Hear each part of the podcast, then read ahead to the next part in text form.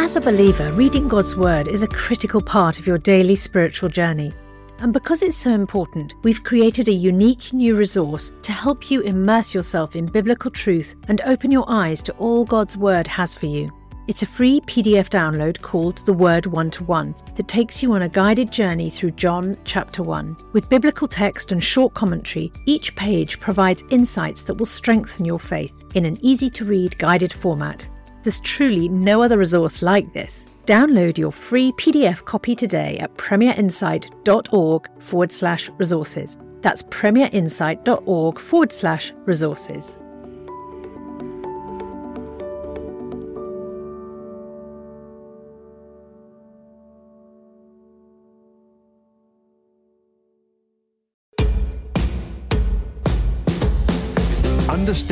Defend, and share your faith with confidence. This is Unapologetic from Premier Unbelievable. Thank you for joining us on Unapologetic. I'm Ruth Jackson, and before we hear from today's guest, just a quick reminder to visit premierunbelievable.com for more shows, articles, and resources.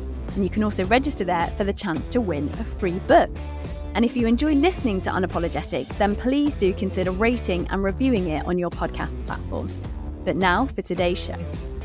I am delighted to be joined today by Arun Arora, the Bishop of Kirkstall in the Diocese of Leeds and the Honorary Canon of Ripon Cathedral. Arun has written the excellent book Stick with Love, which is the Archbishop of York's Advent book for this year.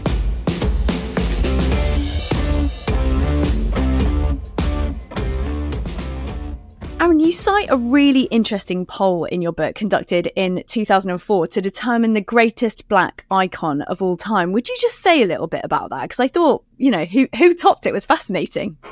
It was a poll run by New Nation newspaper, uh, which is a, a, newspaper predominantly aimed at African Caribbean uh, communities in Britain. And uh, they ran a poll for the greatest black icon of all time. Uh, and the competition was fierce. Uh, and within uh, the top 10, uh, Nelson Mandela, Muhammad Ali, Oprah Winfrey, Mary Seacole, who just not long before that poll had been voted the greatest Black Briton in a poll run by the BBC for the wonderful thing that she did in nursing. But at the top, and the winner by a country mile, was Jesus. And I think a lot of people found that surprising because when they picture Jesus, they don't picture someone who's black.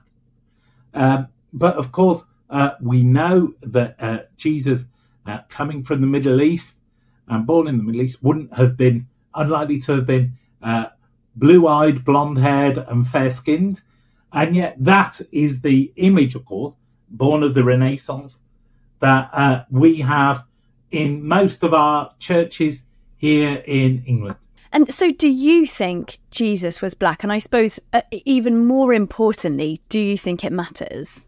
I think one of the uh, implications of how we picture uh, who Jesus was relate to the incarnation, to what Jesus looks like. No. The incarnation is a no. huge game changer in our understanding of the world, in our understanding of God.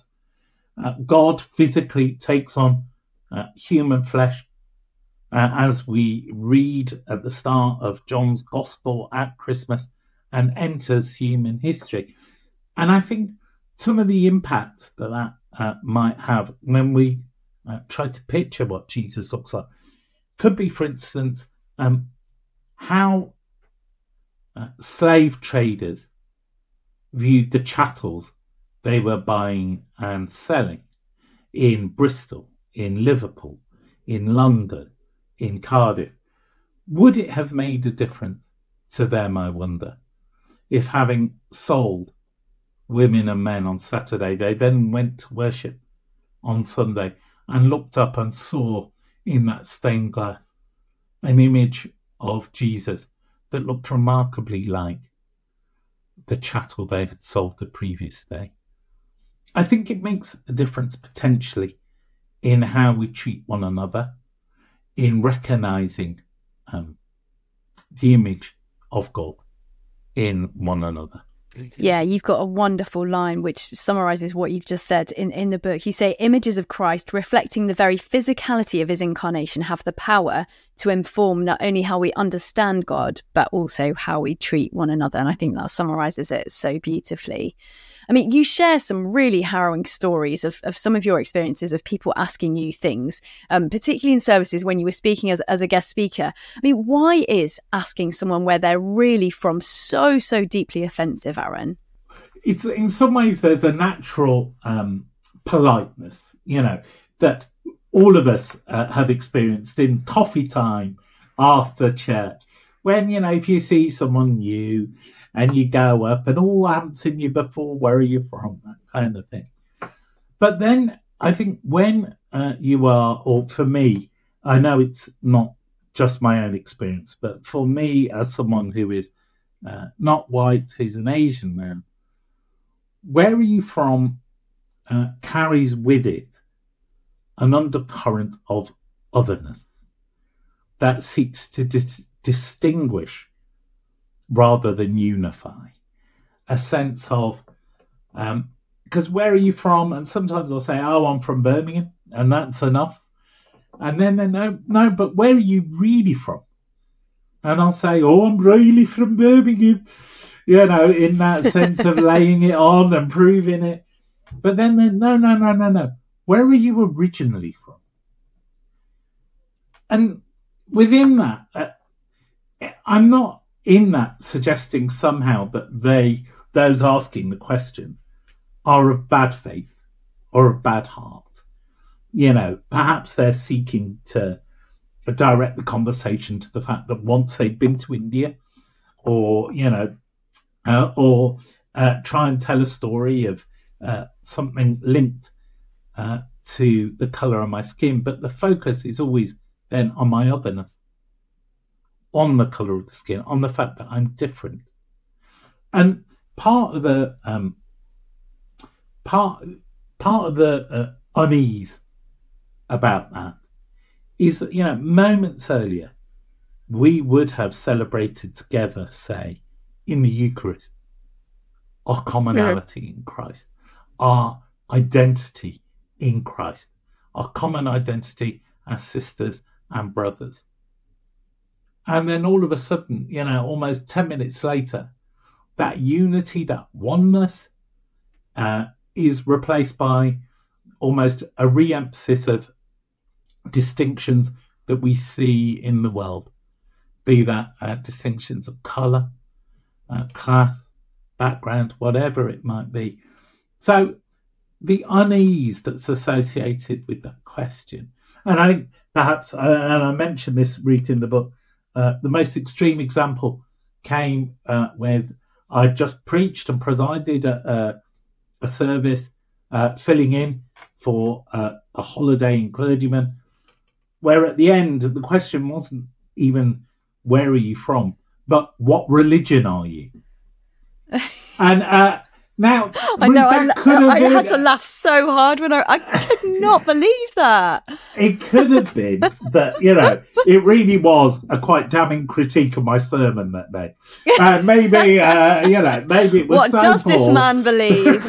well, it was so poor that he just thought, you know, what is this nonsense? Um, well, but the fact that I had then celebrated communion, spoken the words of Jesus, uh, shared with him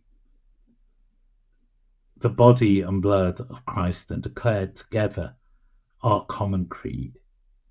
But that all of that uh, seemed secondary to the colour of my skin, which meant that somehow, uh, because I'm Asian, I must be Muslim or Hindu or Sikh, because, you know, Asian Christians does not compute. So, how do we change that narrative? Because we cannot carry on like that, can we? Um, I think there has been uh, some progress. Uh, uh, I, I, think uh, we're now in a position, say, and I can talk about the Church of England in this context. Uh, we talked about uh, in Lament to Action, which was I was the co-author of of that report around how the Church of England can begin to address issues of racism, both institutional racism and otherwise within its own ranks. But really, at the heart of that is a call to be more, a call for mm-hmm. the church, not just the Church of England, but the church as a whole, to be a place of justice for anti racism within wider society, to be uh, the city on the hill, to be the light that shines that guides others. So within the Church we, uh, of England, we've made uh, some progress. We now have, uh, in the whole language of uh, needing to see it to be it, in terms of participation of diverse voices. Uh, we now have more uh, bishops from global majority backgrounds than we've ever had. At the most senior level, at the diocesan level, We're still where we were 20 years ago with two. Uh, I don't think there's ever been more than two um, and bishops from global majority heritage, at 42, that is, uh, in our history. Uh, and to that extent, and that first happened uh, about 25 years ago. So we're back up to that level. That's good. Hopefully, it will progress. More readily, I think it's about looking at our practices and putting into place some of the recommendations that have been made over the past 30, 40 years in various reports to General Synod that have basically not been acted upon. Where we've all said, yes, yes, of course we're all against racism. Yes, yes, it's terrible. But when it comes to, okay, so this is what we need to do to change this, those things haven't happened. That's changing. Mm. Uh, and some of those actions are now happening, and that's really positive. There is progress. Um, it's not arguably quite enough, and it's not moving as fast as it should, but it's a start. You're listening to Unapologetic from Premier Unbelievable.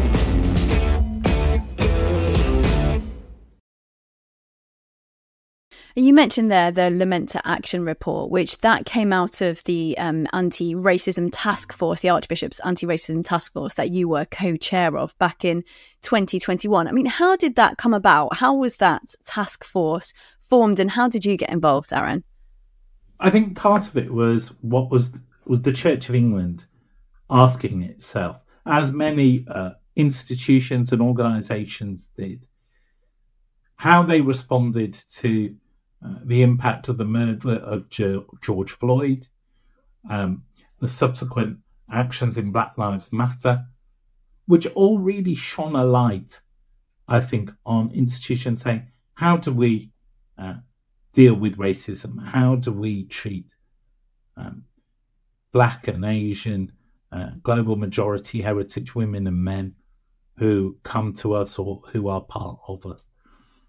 And I think the House of Bishops and the Archbishops of uh, Canterbury and York recognised that the Church of England wasn't doing great in this. No. And part of the task force that they established and they asked me to be uh, a member of was to try and set out what we could do as a church uh, to start addressing this. And one of the things that has happened as a result there's now a racial justice commission that's looking particularly at areas like monuments, like theology, uh, like uh, post slavery reparations, different issues, complaints procedures, some really practical things. Uh, and to say, how can we uh, really address what we're doing in these areas? And the way that either racism has been at work or how, and even if it comes to things like our different uh, reading and theology, how we can begin to be open to different voices, to recognize that there's more. Uh, I think somebody I know put it that when it comes to theologians, there's more than dead white German men. When it comes to uh, how we uh, how we come to understand our Bible, how we come to reading it, uh, that actually there are wider uh, voices of different experience who are as equally intent in their study and knowledge of God, who bring uh, different things to the table. I mean, I guess lots of what you're talking about there is sort of high level Church of England wide, you know, uh, things to be able to put into place. But what can church communities and individuals be doing to help bring about racial justice, do you think? I think at its heart, it's about recognizing that racism is a sin. That this isn't something that we do because it's politically correct or because it's the latest fad or trend or wokiness. But um, racial uh, racism is a sin. It's evil. Uh, Galatians 3:28 tells us that we are all one in Christ, that there is no male, female, uh, slave, free, Jew, uh, Gentile, that actually we are one in Christ. And if we deny that, we are denying uh, Christ's saving work. We are denying uh, the meaning of the gospel. We are denying of what it is to be born again into a new identity in Christ when we come to faith. And so, actually, uh, opposing racism, and this is what I think is uh, central to the uh, what you asked. It's about being uh, intentionally anti-racist, which is the same as saying being intentionally pro-gospel. And that means, uh, I think, the church potentially, the opportunity for the church is to be the go to people when it comes to justice. Um, there is no national organisation or body in England now uh, whose job it is is to lead on issues of racial justice. Years ago, there was the Commission for Racial Equality, Locally, there were race equality councils. They've all been abolished uh, with the uh, establishment of the single human rights uh, body that looks now after the whole of equality and diversity. So, uh, gender, age, uh, sexuality, religion, and belief. But it means there is now a vacuum in society around whose job is it to promote racial justice? And because there is no individual body or organization, particularly in England, um, I think that's an opportunity for the church to say, uh, we can be the people who are the justice people, not just on this, but yes on this.